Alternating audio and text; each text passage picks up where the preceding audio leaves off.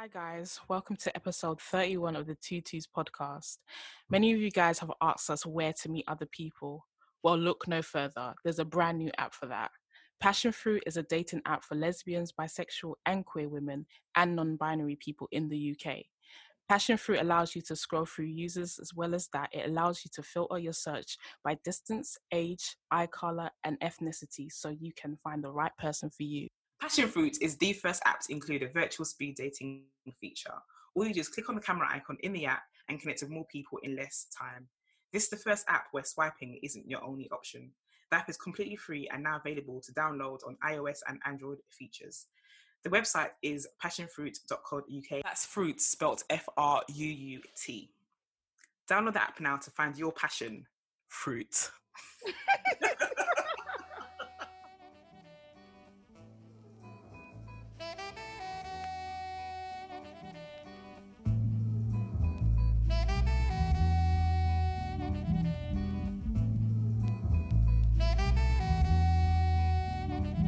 I am Nana, And I am Rose. and together we are. Two twos.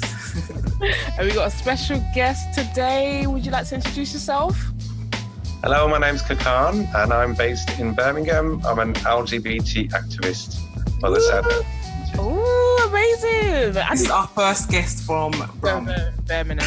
Oh, okay. Our first Brum guest. How are you today?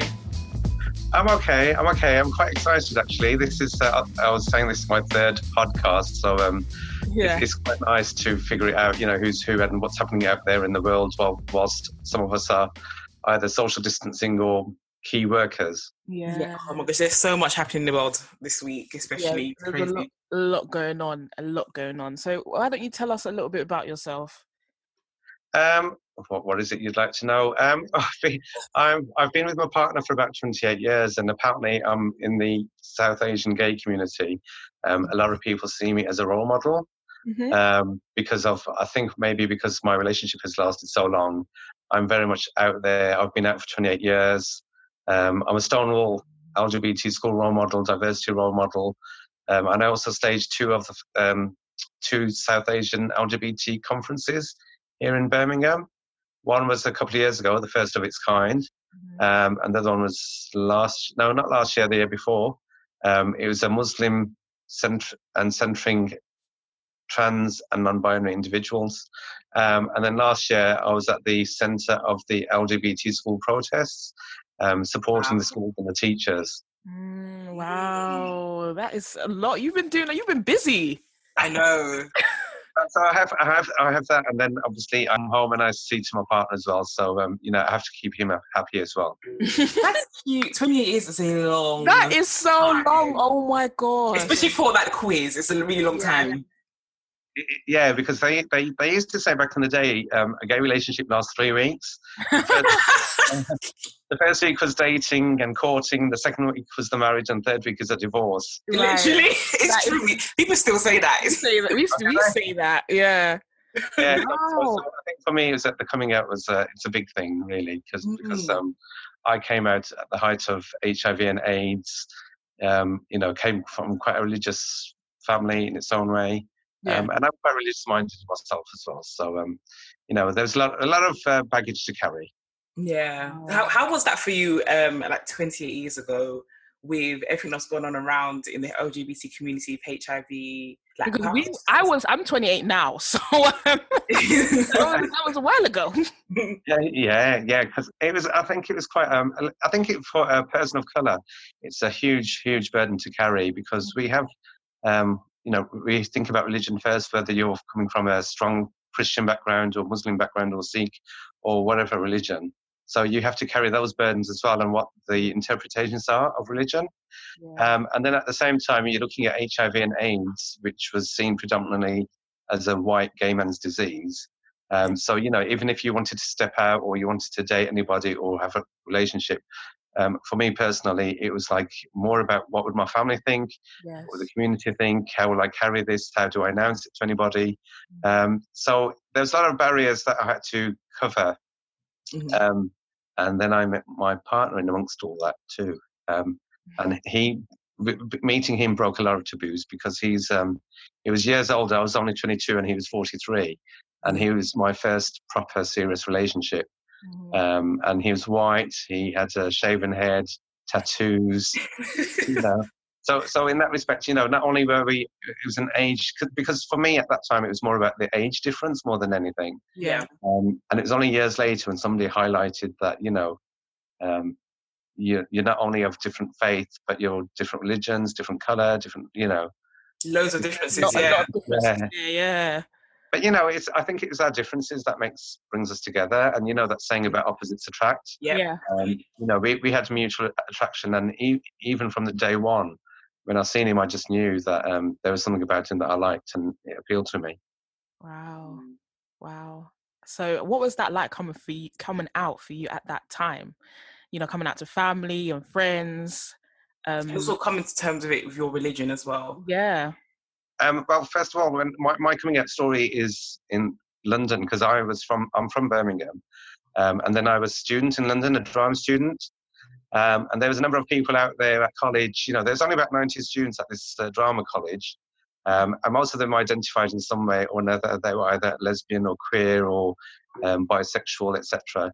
Um, and I couldn't fit in amongst all that because, as I said, for me, growing up, being gay was, you know, mindset was it's a, a white man's thing Yeah. um, you know so so that was quite unusual in itself and I, I felt very not only in myself in terms of my ethnicity and background but very foreign in amongst that sort of the subculture of the college as well Mm. so i had no one to relate to um, and i in, in hindsight i think i experienced a lot of anxieties and depressions and lows more than anything Mhm. um, you know so, so that didn't help at all and because i was very religious minded anyway yeah. um, I it took me a lot a lot of courage and confidence to muster just stepping into a bar more than anything. yeah. Um, you know, the, my first foray, as it were, onto the gay scene was um, a bar called the Brief Encounter in Charing Cross, Okay. which I've heard, which I've heard, since, you know, it's obviously closed down now. Yeah, I was going to say, I wonder if it's still there.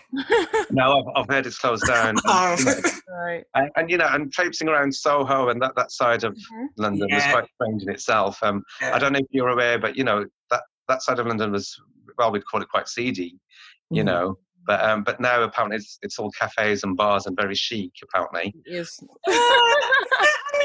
It's- but it is bars and cafes, isn't it? Yes, Yeah. yeah. cafes, yeah, I guess you could say that, yeah. so, so, so you know that's quite unusual in itself. Um, uh, and then you know, sort of meeting somebody in the bar, it was like quite exciting. But at the same time, there, there's a lot of shame, a lot of guilt, a lot of what ifs, Mm-hmm. and why did I? A lot of lot, a lot of sort of confusions really. Yeah. um, you know um, and now i hit an all-time low trying to come to terms with myself more than anything Mhm. um, and i've always said that you know when people are part of the lgbt community um, coming to terms with who you are in that respect um, has an impact on your mental health status more than anything Definitely. and then once you learn to accept yourself i think it, you find it easier to start telling other people yeah. Yeah. um, and when we are talking about lgbtiq plus and uh, everything else in between Mhm. we we do forget about how coming to terms with our sexual orientation and gender identity impacts on our mental health. Um, so I'm an advocate for that as well now. You know, we need to talk a lot more about not just sexual health when we talk about LGBT, About but mental health as well. Yeah. Um, so for me, coming out was uh, in, initially I just thought, well, I'm in London and it doesn't make any difference to anybody Yeah. you know and for a while i was telling a number of my peers that oh i've started to go out on the scene um, and I don't, I don't know what it was. I don't know what it was. It's, it's because one, it was a, a brown face in a white space, Mm. you know, yeah, um, spaces back then must have been uh, Very white. white. very, you know, every time I went into a bar, it was like all eyes were on me. Mm. Sometimes it would be in a good way, but in other times it was um, not so nice. I mean, I recall one evening I went down to the, the bar downstairs and the barman says, we don't do, you know, we don't serve black people here.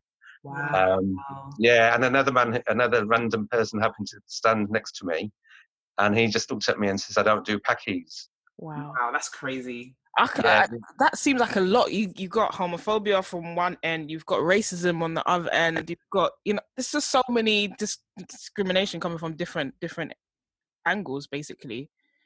Yeah, and it's a shame because I realise, you know, so many years later that there, there is still so much more that we have to be fighting for racism and sexism, you know, learning about cultures and differences. And um, even though as an LGBT community we say that we're united, there are still fragments and splinters. Mm-hmm. Uh, and it's a shame, no matter how much I try to advocate and educate and raise awareness, um, there's other people as well who are obviously following me as well and of my age group too who are Mm. trying to do the same, and we're still facing constant battles Mm. that you know we cannot eradicate prejudices and discrimination. Mhm. Um, but for me, I some people are saying it's a good change and that change takes time, but for me, the pace of change isn't happening fast enough. It must be so slow. Like, 'cause I mean, like you 28 said, that was 28 years ago. Yeah. So Nana's lifetime. yeah, my, my lifetime, my entire life. yeah, because I mean, even it, like I say, I've, I've speak to people younger than myself, you know, half my age and younger, and they says there's no changes, Khakan. You know, there's in Mhm. certain quarters of the community there are changes, but in other quarters and the majority of the time there isn't any, and it's like you, you find that you're hitting your head against a brick wall sometimes. You Mm. know, Have you found that um, maybe for um, South Asian LGBT people, there's like more dedicated spaces for them now than it was then? Um, in terms of for, for the South Asian LGBT, I think there is in Birmingham, uh, sorry, in London, Mm. um, you have Imaan, you um, there's Na- Naz and Matt Foundation and Hidayah LGBT. Mhm. But in Birmingham, I set up um, Finding a Voice um, five, five, six years ago now. yeah. Um, and it's you know it's still very much in the minority, and I, my group seems to be the only group available. Um, there is another group called Unmuted for People of Color. Okay. Um, I think. I've heard of that one. Yeah. yeah, and that's been running for a few years. And in Manchester, there is Rainbow Noir. You know, and um, th- I think that's the difference as well between ethnic people, i.e., um, South Asian brown faces, and the Black LGBT community. Mm. um, you know, and I think the black community are much more proactive, much more vocal, much more motivated and moving forward and trying to make changes. Yeah. You know, whereas the South Asian community, we we do it, but it's more on an individual basis, or we're trying hard to, to make changes in our own little ways, which yeah. to me, ta you take on a lot of responsibility and to try and create conferences, workshop, and events. It's about commitment, effort, and most of the time, I hear most people say it's what my family would think or my religion Yeah, I say. was just about to say maybe it's it's down to like the home life and maybe even religion might be a bit of it as well. That's it. That's it. You know, because I know there's a Sikh group um, called Sarbat, which has been running for a number of years. Um, and it, it's only in the now in the last couple of years that they're becoming much more vocal and visible, which is really nice. Yeah. But again, it's it's for me, it's about changes and about standing up and saying this is who I am, this is what I represent. You know, and you don't necessarily have to represent other people. It's to me, being authentic is just about being yourself. Um, and I think that's why people look to me now as a role model because I don't really, in a good way slash a bad way, I don't really care. I think I'm, I'm Yeah. I don't care. it's the only way you can be like you you you, you can't care because if you do you're gonna you're gonna be stuck in the same place you know what i mean you're not gonna be able to be yourself and live in your truth if you care what other people think you know Yeah, yeah, because because when I when I came out, you know, I, I had a very very close relationship with my mom, and my mom, in terms of family, she was the first person that I told, and I just thought I had to tell my mom um, because of that strong relationship, and I wanted to be honest and open with her about what I was doing with my life, who I was with, um, and at the same time, there was a lot of um, angst as well because I thought whatever the consequences, i.e., if she disowns me, the family throw me out, whatever, let them do that because at that time I was really fortunate. As I said, I had my partner, and he was very supportive at that time uh, to say, whatever happens, I'll be here for you. mm-hmm. you know, Mhm. and that's really nice. So at least that way, I was standing up on my own two feet and making myself known. yeah, Yeah. Um, You know, but but it's a battle. There's a lot of um, somewhat homophobic attitudes as well, Mhm. some abuse. Um, I got banned from my own family. Well, when I say my family, I was banned from my niece's house, uh, my nephew's wedding. Um, Wow. my, my, my sister, who I was, I have two sisters. I'm the youngest of seven. I have two sisters and f- four older brothers. Mhm. um, you know, and to, to kind of break those ties, it was quite heartbreaking, really. Oh, it must be heartbreaking. I mean, we can understand as well because like, when it comes to um, some family events and stuff like that, we just we just don't go because don't we just know we're going to be faced with a lot of judgment. And yeah it's, it's just not worth like just affecting their mental health. So we just we just stay away. But it, at the same time, it's sad because you you do want to be involved in family events and celebrations. It's sad because you have to make a choice. Essentially, you have to choose between your family and sort of your happiness, and that's That's just true, fair. yeah. It's actually not fair.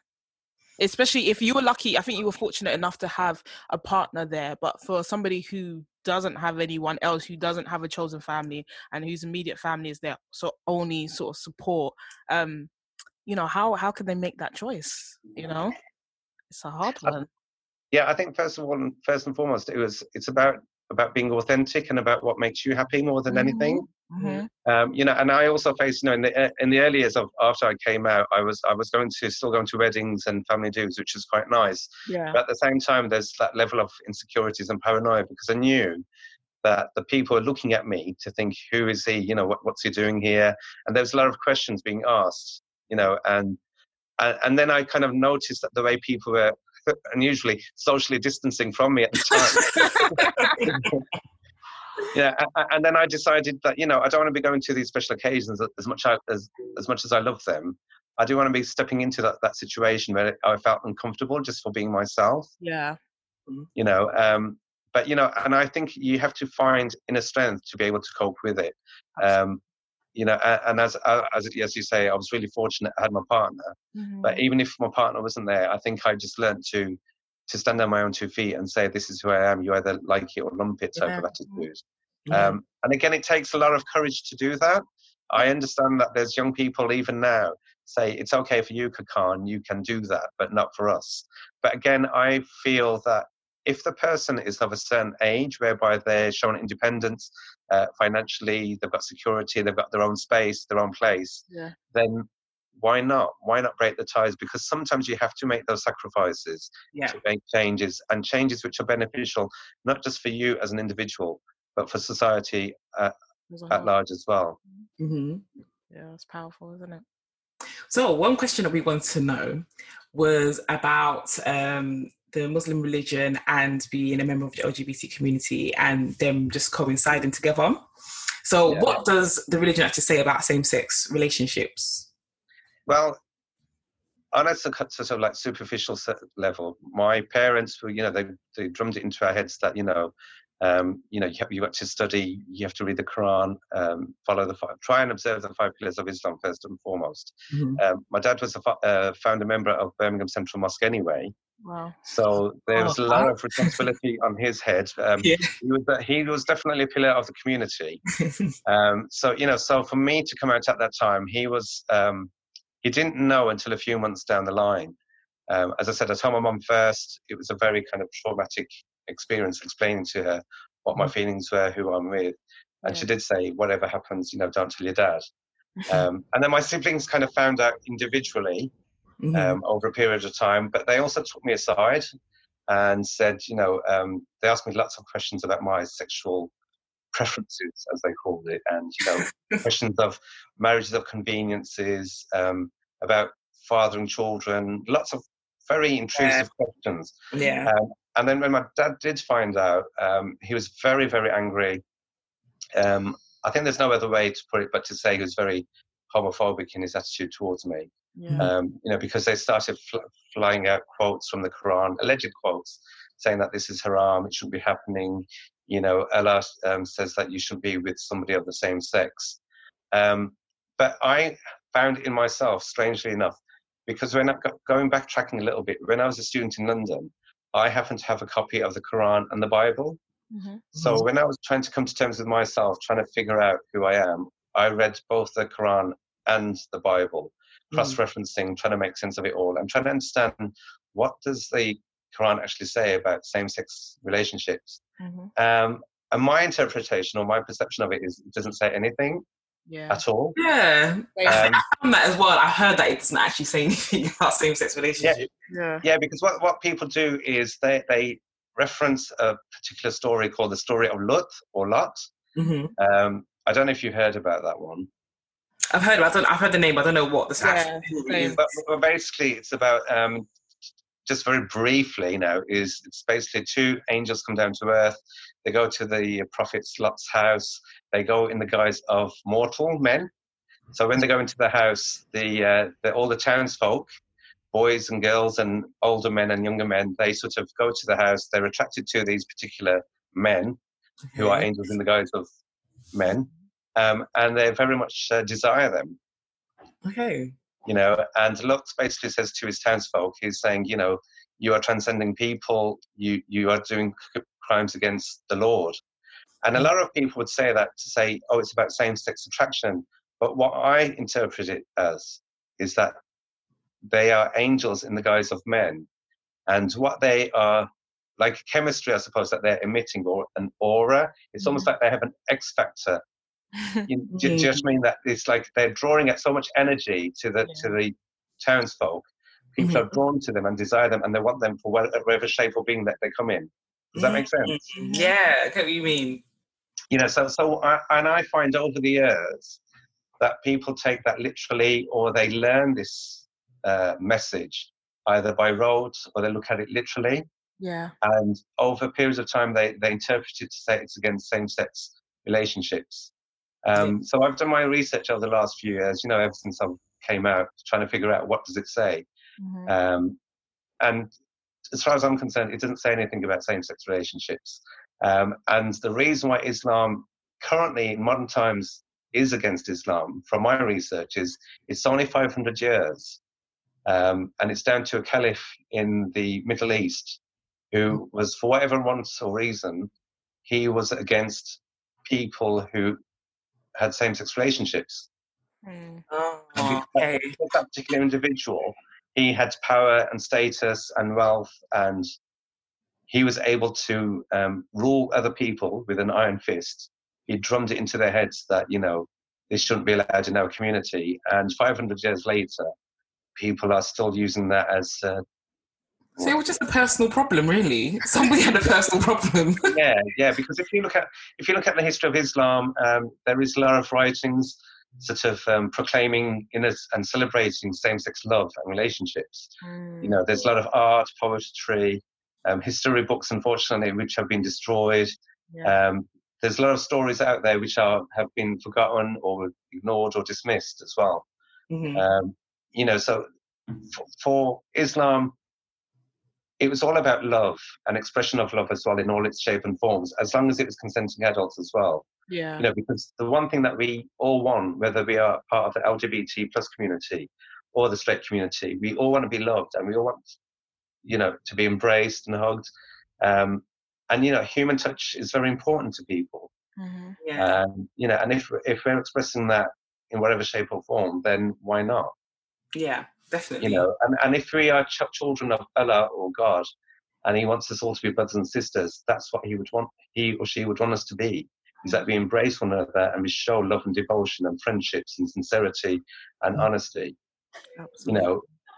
I feel like religion as a whole is should be is and it should be practiced as a, an act of love in a way. Mhm. because at the end of the day, I feel like religion comes from whether it's, we call him God or Allah or whatever the case may be. Like, I mean, it, they're always always about an expression of love, and I feel like a lot, somewhere along the way it just gets lost, and everyone starts making all these rules and Yeah. they start hating each other. But I just I don't feel like any religion is actually meant to be about that.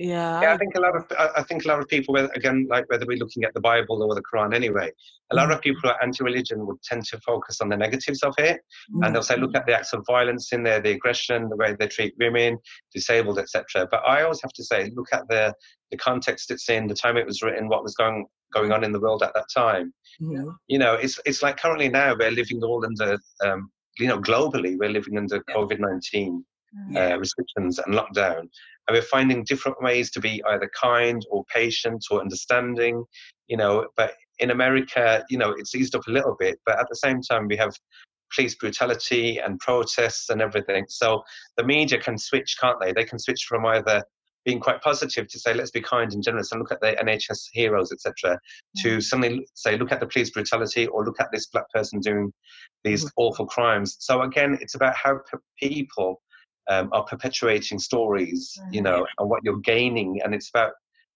taking information that's necessary for you and how you navigate your life. Mhm, mhm. You know, and likewise, it's with the religion as well, the books in particular. We look to them as guidance more than as literal step by step guide to, oh, this is how it is. Mhm. I think that's so key. The fact that you said it's guidance. I think Yeah, sometimes yeah, people forget that. Yeah. It's as I said, it's like like today we're looking at guidance, and only you know recently we had. Uh, I'm digressing a bit now, but you know Mhm. Dominic Cummings has taken that guidance, and whether you are for him or against him, it's it's down to his interpretation now, isn't it? Mm-hmm. Yeah. You know, he's decided you that. can go oh, out anyway. So he, he, he- he's decided that I didn't do anything wrong, I acted reasonably, etc. And likewise with religion as well, you have to take upon what it what it is, you know. And if it's beneficial beneficial to you and everybody else, then that's good. But if it's just beneficial to you, then that's being selfish. Yeah. Yeah. yeah. You know, because the, the, the books are there for to, to learn, to be educated, Mhm. and you know, it's it's almost like pa- paying it forward more than anything. hmm Definitely, definitely. So thanks for that. So um another thing we want to talk about was obviously was recently was Ramadan and last week was last week was Eid, right? Last Sunday? Yeah, yeah. Last one. So did you celebrate? Um, uh, well, one thing is I'm, I'm diabetic anyway, so I'm Mhm. diabetic type two. My partner's diabetic type one, ah, Um, hey. and so for me, my plan of action is I I I can't observe Ramadan anyway, and because my diet management is I have to eat every couple of hours. Yeah, yeah, of course. But currently, because we we we have a new house and it has no kitchen, so, so we, you know we're kind of fasting in our own way. We're struggling, you know. We have a couple of crumpets in the morning Yeah. uh, and slices of toast and later on in the day, you know. So, oh, bless you, yeah. but you know, uh, looking at Ramadan as an LGBT Muslim, it's about again, it's about looking at um, how we interact, how we navigate our lives, the, the dynamics of the family, how we um, look at the less fortunate around us. Mhm. Um, and I'm in a position which, in my own way, I suppose I'm quite privileged because a I have a long-term relationship. Um, Yeah. B is you know people look to me as a, a pillar of the community now, and How C did is come I, about? um, I think I think that's just for me being who I am for one thing, and also I write articles about my experiences.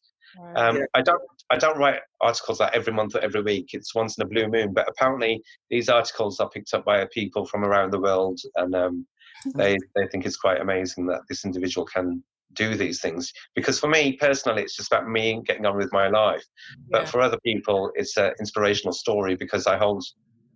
I think they look to me as because I've got some strength. I don't know. Um, but Ramadan in particular, you know, I've written an article a few years back about how it impacted on me not being able to see my family.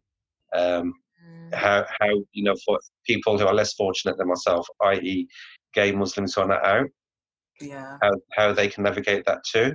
Yeah. You know, and as it happens in the last uh, three, four years, Ramadan has occurred during Pride Month here in Birmingham. Mhm. Mm. Oh yeah, because Birmingham Pride would have been was it two weeks ago? It would have been that same time, the same weekend. Yeah. Right, last Yeah. week. How what's, Bir- what's Birmingham Pride like anyway? I've been once, but you know, I don't remember. Um, well, last, last year was amazing. Last year, absolutely amazing because, as I said, I was at the sort of forefront of these um, LGBT protests. Mhm. Um, so Andrew Moffat, who was the deputy head who introduced the No Outsiders program, he contacted me and said, um, you know, would you mind leading the the parade, parade with me? Mhm. And I jumped at the opportunity because I'd gone from being sort of at the back of the queue Yeah. to suddenly at the forefront. yeah. Um, and that to me was amazing because it was the first time as well that we had a very strong representation of LGBT Muslims in the parade. Um, you know, and it showed some diversity within within the parade. Mhm. Um, and over the years, it's changed a little bit in the last couple of years, but over the years, it's still been very much um, a white Mhm. event. Yeah. You know, uh, they're learning to diversify in the last couple of years. Mhm. Um, hopefully, they'll diversify even more. But Yeah. in terms of uh, Muslim LGBT, I'd like to see more happening. Um, how they going to coordinate that, I'm not too sure. But you know, there's there's only so many samosas and pakoras that you can create and cater for, isn't there? yeah. Yeah, it's, it's you know, you, I, I think I was I was talking to other Muslims that are out there as well. You know, LGBT, and I think if we look at the contributions that we've made to LGBT scene here in the UK as well, if not in India and Pakistan as well, I think it would be nice if we had like a stall, um, some speakers, looking at our contributions to the to the community as well, rather than just going there and dancing around and you know enjoying ourselves. I, I think that would be quite nice. Yeah. and I also believe that we need a platform too, you know, whether it's on the main stage or the secondary stage. Mm. We definitely need a platform. Um, that's why I admire UK Black Pride. Mm. Um, I don't know if you've access to UK Black Pride. Oh yeah, we're there. I was yeah. about to say yeah. that. You know. it was my, my first time I went was only last year, as it happened. Oh, that was me to speak. Um, and it was an amazing experience because um, it was very relaxed, very chilled, very different to um, the mainstream parade.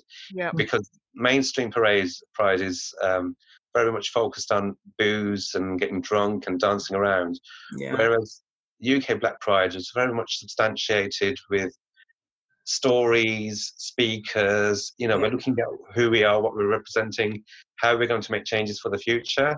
Yeah. Um, and I really, really admire that. And I think it's quite an ideal template for people of color to either follow suit or vary it, you know, because um, what Lady Phyll has done there is absolutely remarkable. Yeah. She's an incredible woman as well to achieve what she did in the short frame that she she she did this.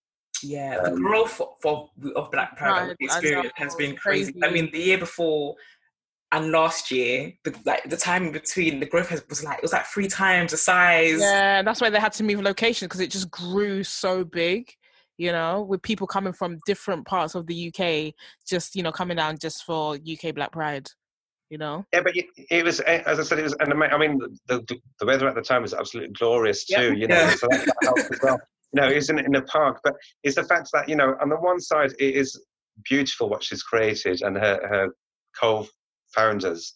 Yeah. Um, but I understand as well, she's explained to me why she created it, and it's the fact that pride per se um, is not acknowledging diversity for whatever reason. Mm-hmm. And you know, the, I understand it's a free event, admission is free at most pride events, and people are welcome to go. But at the same time, it's about how you feel comfortable within that space. Absolutely. You know, I went many, many years ago in the early days, you know, 22, 20, about 20 years ago.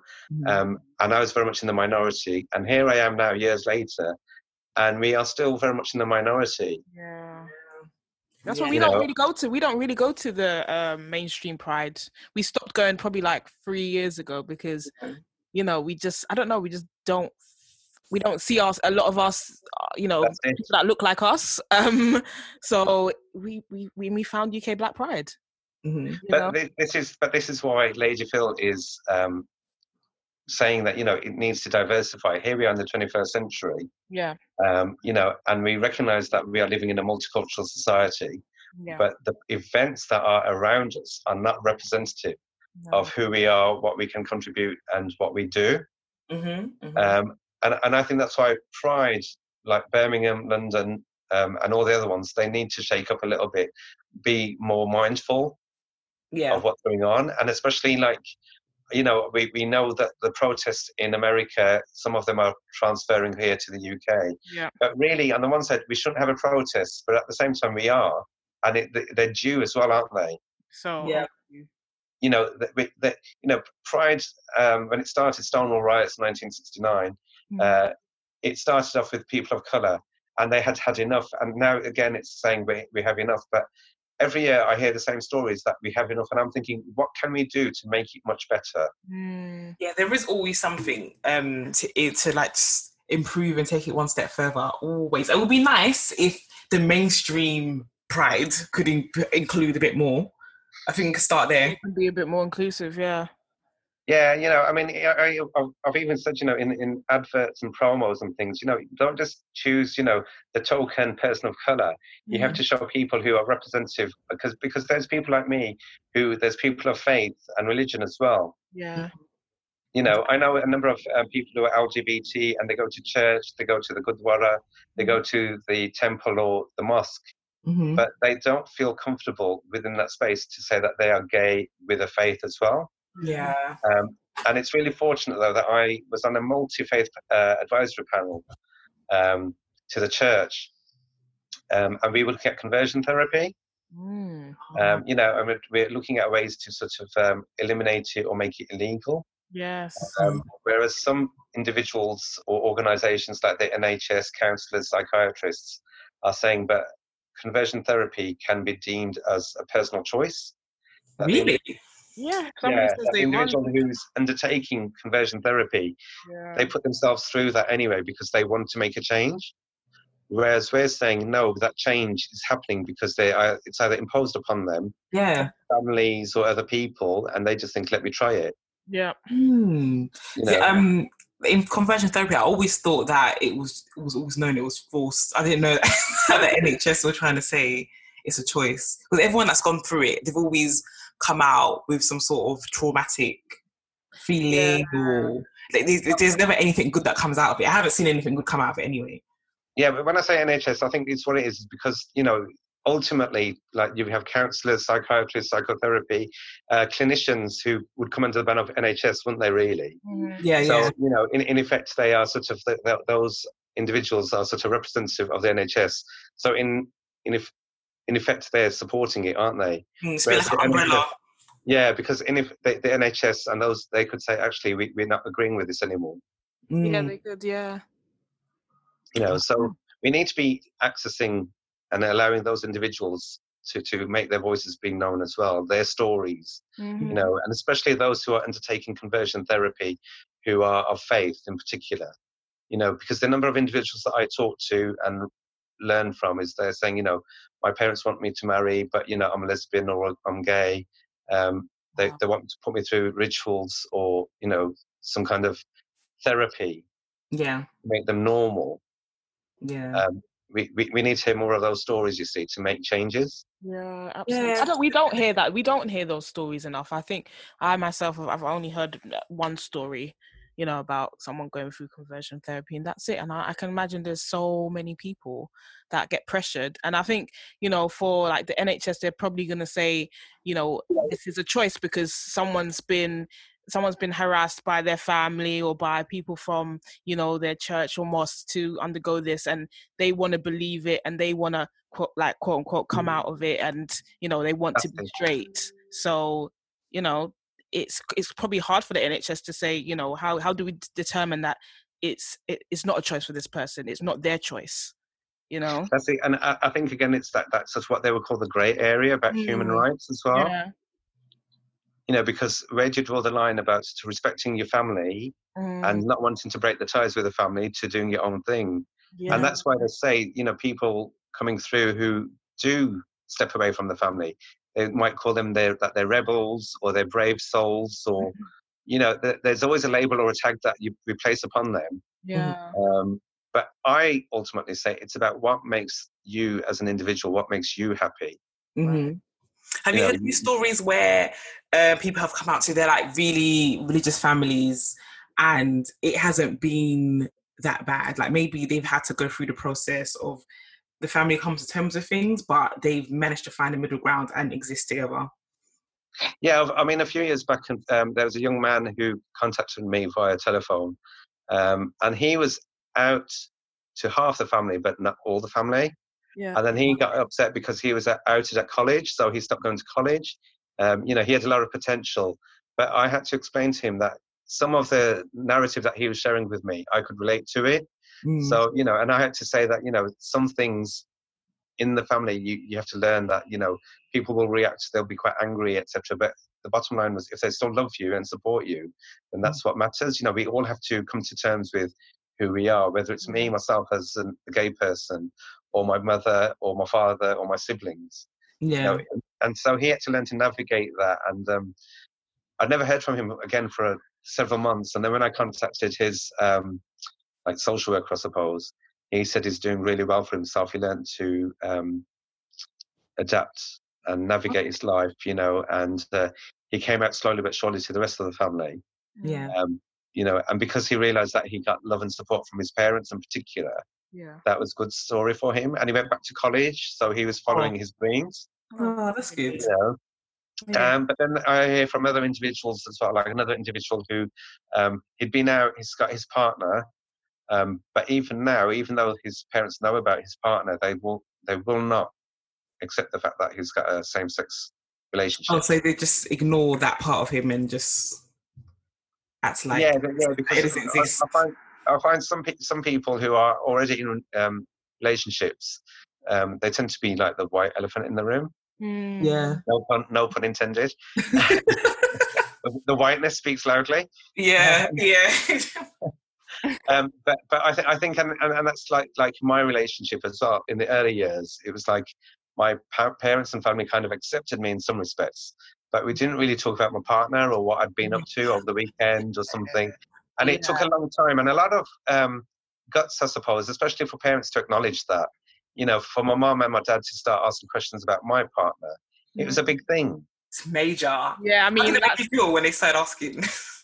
Yeah, um, it's quite embarrassing, first of all, because you, you just think, hang on a minute, where's this coming from? yeah, But it's quite nice as well because you know they'll say, you know, what have you been up to? How is he? But What's he up to today, etc. And, and that's quite nice, Mhm. you know. And then the next step from that is, you know, meeting him and then seeing what the rapport and the chem- chemistry is between parents and your loved one. yeah. Um, you know, but but for some people, it's it's you know, um, some people are able to navigate it really well. Um, and as I keep saying, if you are financially independent, stable, and you're happy in doing what you're doing, then that's great. But if you are at home and you are struggling, there are support systems in place that can help you through this. You know, whether it's an organisation um, or an indiv- indiv- individual person who can support you, like a college tutor or psychiatrist or counsellor. That's that's good as well. Mhm. Um, so you know, I think it's really good. It's nice now that there are some support services out there um, that individuals can contact. But again, it's up to the individual, isn't it, as as to whether or not they want that support. yeah. You know, there's been some individuals where, whereby I've signposted them to um, UK-wide organisations or local level, Mhm. um, and then they'll either come back and say we've tried them, we've had no response, Mhm. or we've tried them and they don't seem to understand the cultural family dynamics or the, the religious aspect of who I am.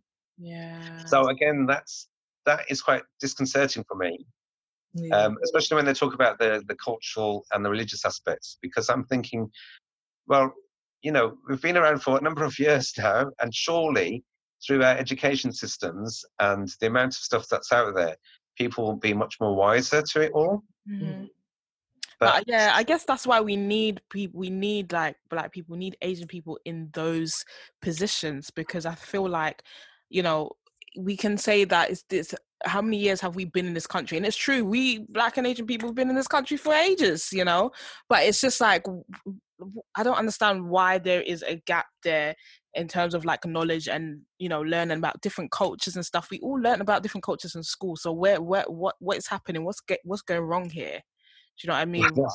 I think that's a million dollar question, isn't it? Really, because you know, I mean, from from my upbringing, you know, I brought up in the seventies and eighties, and then we used to talk about the Windrush era. Yeah. We talked about the sixties, the fifties, and then you know, as you grow older, you think, hang on a minute, we've not just been here like 60, 70 years. We've Mm. been here, you know, a couple of hundred years and beyond. Mhm. Yeah. You know, and and there's that refusal of of, of our histories for one thing, Mhm. and then you've got the dynamics of you know the British Raj and colonialism, um, you know, and the cultural dynamics as well.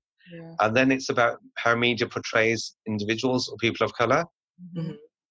Uh, and then it's also about how we push through it. And, you know, are we going to be a success, success story and positive, or are we going to be negative and perpetuate the stereotypes and the myths surrounding people of color?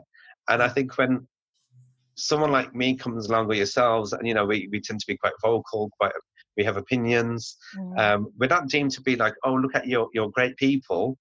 Um, from my experience, it's a case of, oh, look at Khakan, he might be gay, but my God, he's so opinionated. And, you know, he's, he's challenging or, you know, he's a rebel or a troublemaker. yeah. So already, even though I'd like to think of myself as positive, in some circles, and I'm not being funny, but in the mainstream white circles, they see me as very challenging yes. Oh.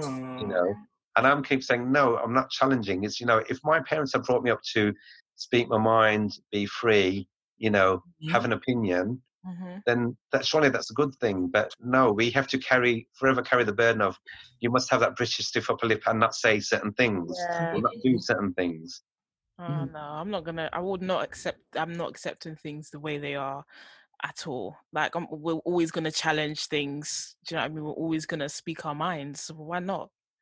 Yeah, and, and as I said, if, if your parents say, look, we've been oppressed ourselves, you know, like my parents came here in the early 60s Mhm. and they, they had some voices, but again, they were sort of, they weren't heard. Whereas we push through and we say we want to be heard, we want our voices listened to. Yeah. And then we're still, you know, 30, 40 years later, we're still saying, you look at me as a troublemaker, Mhm. Uh, you know, I, I, I'm, I'm a rebel. Um, and then you throw in the mix of religion as well. It's like you have to be savvy enough to understand what does religion say and what doesn't, what doesn't it say. Yeah. Um, and I think it's also about learning to understand the subtexts of conversation as well and the nuances, Mhm. what's being said and what's not being said, listening to the whole body language. Mhm. I think religion sometimes, um, even if it doesn't say something, because it's like you said, it's should be for guidance, and people take it as a literal word. I think um, if it doesn't say something, it's because it's not there means it's not allowed. I think sometimes people just think that. Yeah, well, the thing is, um, as a, for me, again, reading it over the years, and I've always, always been religious minded anyway, Mhm. you know. Um, and, and somebody says, oh, she follows. There's this woman that I used to work with a few years back. She used to follow the faith, is what she said. She observed the five pillars of Islam. But we used to have, I wouldn't say they were heated discussions, but Mhm. we'd have a difference of opinion as to what the, the text was saying. Mhm. And she would take it down one route. Um, and to me, I'd say, well, that's quite negative because you're pushing sort of like the negative narrative. And then she said, well, give me your perspective. And then when I'd say, put it like this, think about it like this, think about if you were in that situation, what would you do? Yeah. Because the bottom line is, we all have choices to make when it comes to certain situations or scenarios. Mhm. Um, you know, and it's like the best thing is, what do you do in, you know, if there's a fight, do you walk into it or do you, is it like the case of, what, what's the saying? Flight or fight syndrome. Mm, I yeah. know it. What's the saying? That Like. And No. again, you have to, Fight or flight. No. yeah, it's about, it's about, you know, how, how does it benefit you? Mm. Mhm. You know, if you step into, for example, you know, and looking at the, the Quran, if, for example, it says fight, and then I says, okay, if you step into the fight, what, what happens? What are the consequences of the fight? You know, Mhm. you could get stabbed or murdered or whatever, or you could come out and you could be the winner. yeah. Yeah. You know, but again, if you step away from the the fight, what happens? What are the implications and consequences of not fighting? Mhm. Yeah. You know, so. and then Yeah. you have to look at, you know, what what sort of moral values you carry with that. Mhm. Yeah, definitely.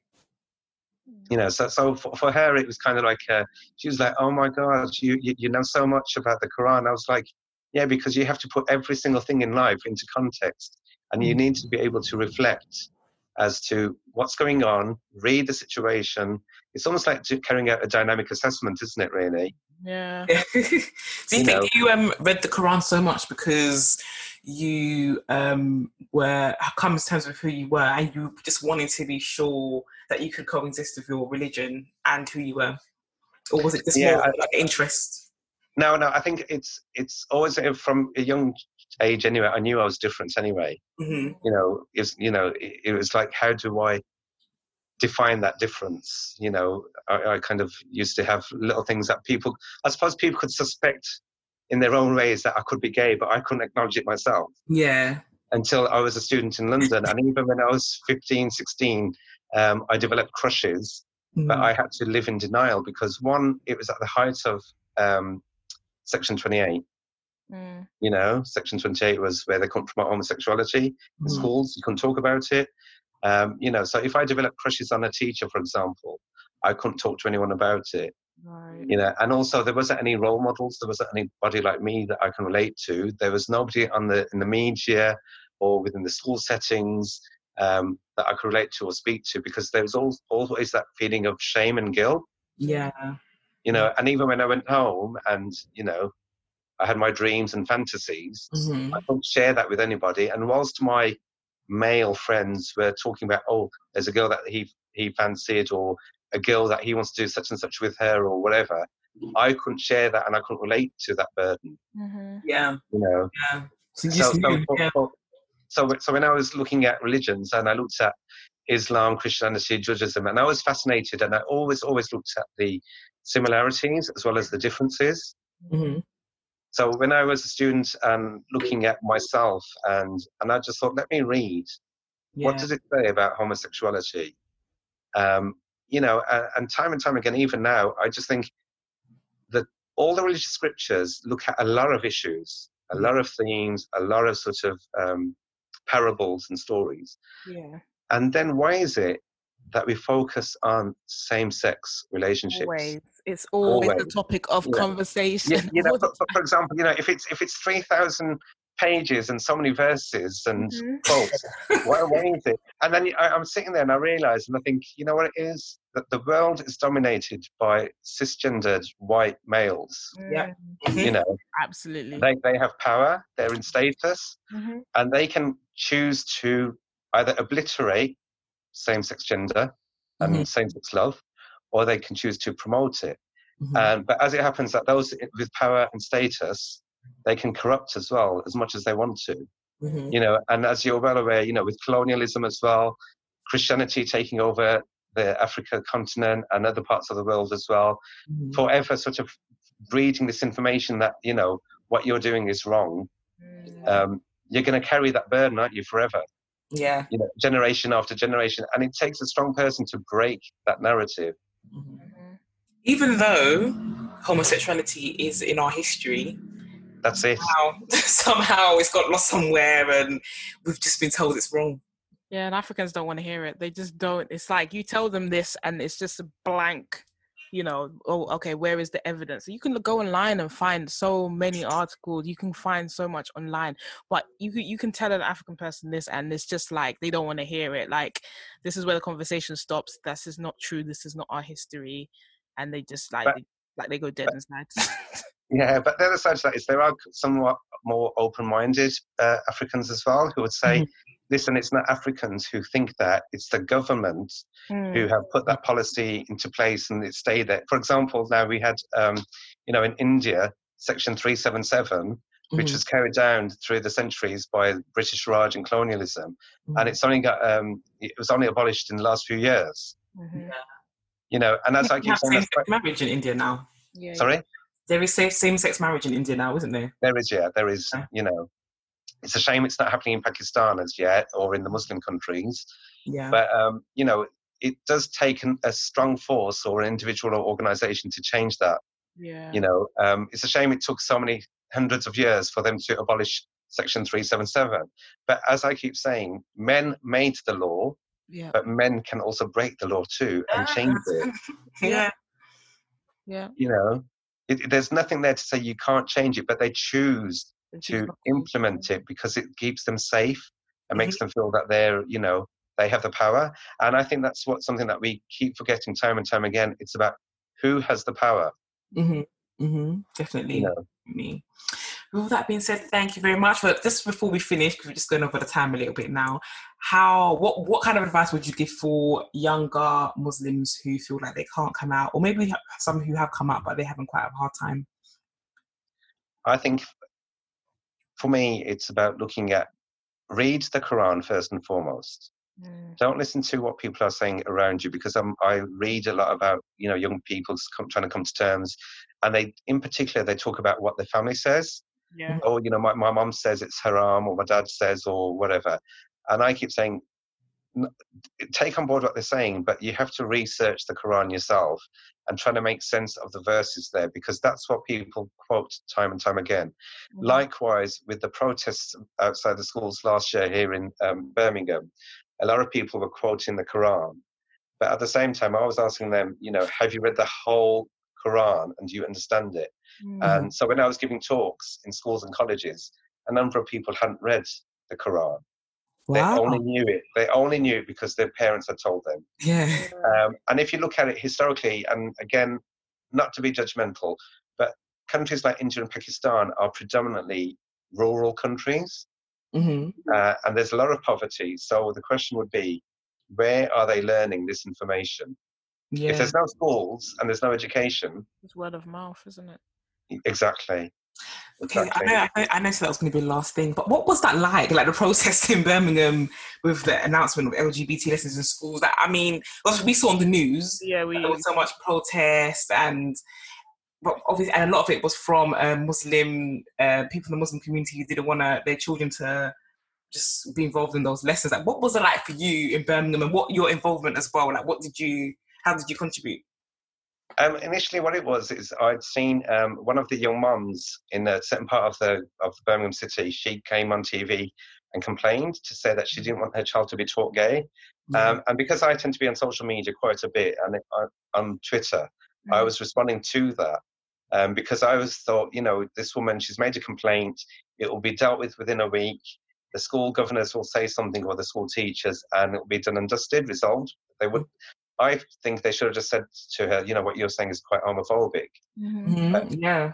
You know, um, instead of it sort of going away and being resolved amicably, um, I tweeted about it. The BBC picked up on that, um, and they invited me in to give an opinion on it. Mhm. Um, so we, they pitted me against somebody who appeared to be quite um, orthodox Muslim. Mm. ah, So right. she was saying she was saying that you know in the Muslim in the Quran Islam is against same-sex relationship and being gay, whereas I was saying no it isn't, and you need to consider how this impacts on those who are questioning or coming through Mhm. or, or Mm. um, part of the LGBT community. Yeah. Um, and then it sort of snowballed more than anything over a matter of weeks, if not months. Um, yeah, because it was an ongoing thing, wasn't it? yeah, I think it went on for about ten months. Wow. you know, and and one of the main lead, pro- well, two of the main lead protesters, I've actually had conversations with them. One of them, um, can I name him? Can I name? him? Yeah. Yeah, that's what we like. So Sh- Shakeel, he actually admitted during one documentary that we were making that he's not religious minded and he couldn't care less what was happening in the school. To be honest, it was only until his te- his uh, sister came along and said, "Look, I need some support from you. You know, what kind of brother are you? You're not offering me your support." Mhm. Um, so he stepped in, and the sister I managed to speak to as well, um, and she said, "Look, I accept gay people." She said, "My dad's generation," she said, "is similar to yours. Is that you never talked about it?" I said, "That's true." Yeah. Um, she said, "So I'm not like that. I accept gay people." I said, "Yeah, but you're denying Yeah, how does that work? awareness." I said, "So how does that work?" I said, you're, "I said, in fact, you're being worse than your dad." I said, "Because then we didn't have the educational books and the tools Mhm. back Mhm. then, Yeah. but now you do, and you're in Mhm. denial." Yeah. Yeah. So um, yeah, Her so words and her actions are definitely contradicting each other. 100%. yeah, Yeah. yeah. and then and then um, the other main lead protester, he kept telling me that I've got it wrong, that I'm too much in favour of the white folk, um, Wow. you know, and in support of the teachers. But if you look at it, it's not really. It looks as if it's pitted of Muslims versus LGBT. Mhm. But the reality is, it's only certain pockets of the community which are against the LGBT inclusive books Mhm. Yeah. you know um, and those particular areas are very much dominated uh, sorry pred- predominantly muslim majority in Yeah. those particular areas of the city but Oh. overall i have muslim friends who are very much in support of me of people who are lgbt Yeah. um, and they just want us to get on with get on with life really Yeah, I mean, lessons don't, they're not going to teach anyone to be anything. We're just making children aware that these, there are same sex relationships. And I think it's more about um, allowing, letting, making children to respect, making them aware so they can respect. That's and that's all, I think that's all it is. Like, people don't think, people just feel like it means the children are going to be gay. Yeah. Yeah, but, you know, if you if you look at if you, I mean, I happen to go to both schools that were involved in these protests, um, and I looked at the No Outsiders program, and it's absolutely amazing because in it, it, it didn't necessarily just cover LGBT, but it looked at um, single single families, it looked at disability, it looked at a black Yeah. family, Mhm. you know, and it all make, looked at all different types of family units, and it was looking at diversity and celebrating that. Whereas these particular moms and dads, they chose to look at the LGBT aspect. And my argument at the time was to say, you're only saying that because you are brought up in Islam and you believe that homosexuality is a sin or haram. Yeah. But then you're not going to shake that narrative because you don't want to look embarrassed. Yeah. Yeah, Uh, true. And whereas they look to me as I'm a reformist and you know I'm too modern and I'm not really Muslim Yeah. um, because I'm gay. So How that you know, you feel? Um, sometimes it makes me angry. Mm. Sometimes I feel like laughing Yeah. uh, because, I've heard, because I've heard it so many times over the years. Mhm. Mhm. You know, and then it's a question of who's the better Muslim. Mhm. Yeah. Yeah. So it's it's all like different levels and different sort of. Uh, I don't know. It's, it's it's quite hard, disheartening at the best of times. I can imagine. But and I it's- want people to just get on with it, really. Mhm. No, we- understand. This is the reason why we wanted you to come on because it, uh, obviously we're within the LGBT community, but also like within the Black community, we don't like we don't have a lot of um like Asian Muslim friends as well. So you know, for us, it was sort of like from what we've seen from the outside looking in, it was like how can you be Muslim and be gay, and the same with like how can you be Christian and and for that was a question for me and myself personally, how can you be Christian and be gay? So we really really thankful that you've you've come on the podcast um, and you shared your experience um, because I feel like we have an audience we have we do have um, an Asian and Muslim audience that really need to hear you know what you have to say I think. Like it's really important I I think what you've said today really validates their identity validates them and who they are um, and I think it will allow you know a lot of people to continue to live their truth and be honest and open with who they are so exactly, exactly. You know, it's it's like you hear so many people say that they're Christian, for example, and then you ask if they've read the Bible or do they go to church or observe any of the practices of Christianity, and they say no.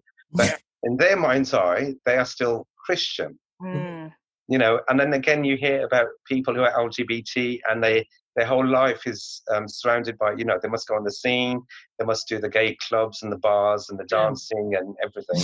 and they, and if you don't do any of that, you're not a true LGBT person. But mm, you know, Uh, if on the one side we are saying that the world is populated by what is it now, seven billion people, mhm, you know, we have seven billion identities, and every one of us should be respected first and foremost. yeah. And every one of us has a unique identity. We've all got a unique DNA that makes up who we are, mhm. you know. And it comes back back down to respect one another and love one another, and just let us kind of get on with one another, regardless of our faith, ethnicity, sexuality, etc. You know, my ha- my social media hashtag uh, quite often is hashtag We are all human. Yeah. Yep, that's the fundamental. It's so simple, but I just don't think people really understand. why it's so simple. Yeah, Hopefully, we get there sooner rather than later. exactly, exactly. Yeah, thank you. Thank you so much for joining us today. Um, I think that's a good note to end on. I think we should all lead with love. Um, that's a great note to end on. But yeah, Thank you. Thank Thank you very much for having me. No worries. Thanks everyone that's listening. Thanks for tuning in. Make sure you follow us on Apple Podcasts, Spotify, and any other Spotify streaming services there are. And also use the hashtag Tutus Podcast in conversation on Twitter. And Khakan, what's your Twitter at so people can follow you? At Khakan Qureshi. We're gonna add it. We're gonna add it to the description, Okay. anyways. That's, yeah. that's right. And also, what what podcasts were you on so they can go on and listen to them as well? Oh, oh. Um, one is called Babel, but I don't think that's quite quite out yet. I think it'll be out in a couple of weeks. Okay, okay. Well, they can look out for it anyway. Come- This is going to be out on Wednesdays, but they can look out for it for them later on. Oh, thank you your very much indeed. Thank you. What about your articles? Is there anywhere you know we can read your Um, I think what you just need to do, because somebody said all you have to do is go on Google and type Khakan Qureshi gay, and it comes up. oh. Easy enough. that is funny. Yeah, because some- somebody a few, a few years ago, she said, "You know, Khakan, I wanted to Google you." I said, "What for?" She said, "Just to see who you are, what you do." And I said, "What happened?" She said, "I just typed in your name, and the first thing that came was gay." And yeah. she said, "You Yeah. went through the whole Google list, and she said everything was related to LGBT." yeah. You know, I mean, I mean, it's kind of good. I mean, it, mean, good. it means you're doing something good for the community, right? yeah. yeah, yeah. And Yeah. it's, it's nice to know that it's not, not just on a local level, it's happening outside, you know. And I think we mm-hmm. all learn to do a little bit, it helps, you know, podcasts, workshops, whatever, Yeah. you know, You'll it, it try. creates awareness and understanding. And so thank you very much for allowing me to be part of this. Thanks for coming. Thank you so much. Thank you. Appreciate it. Thank you. Thank you very much indeed. Bye. Take care then. Peace. Bye.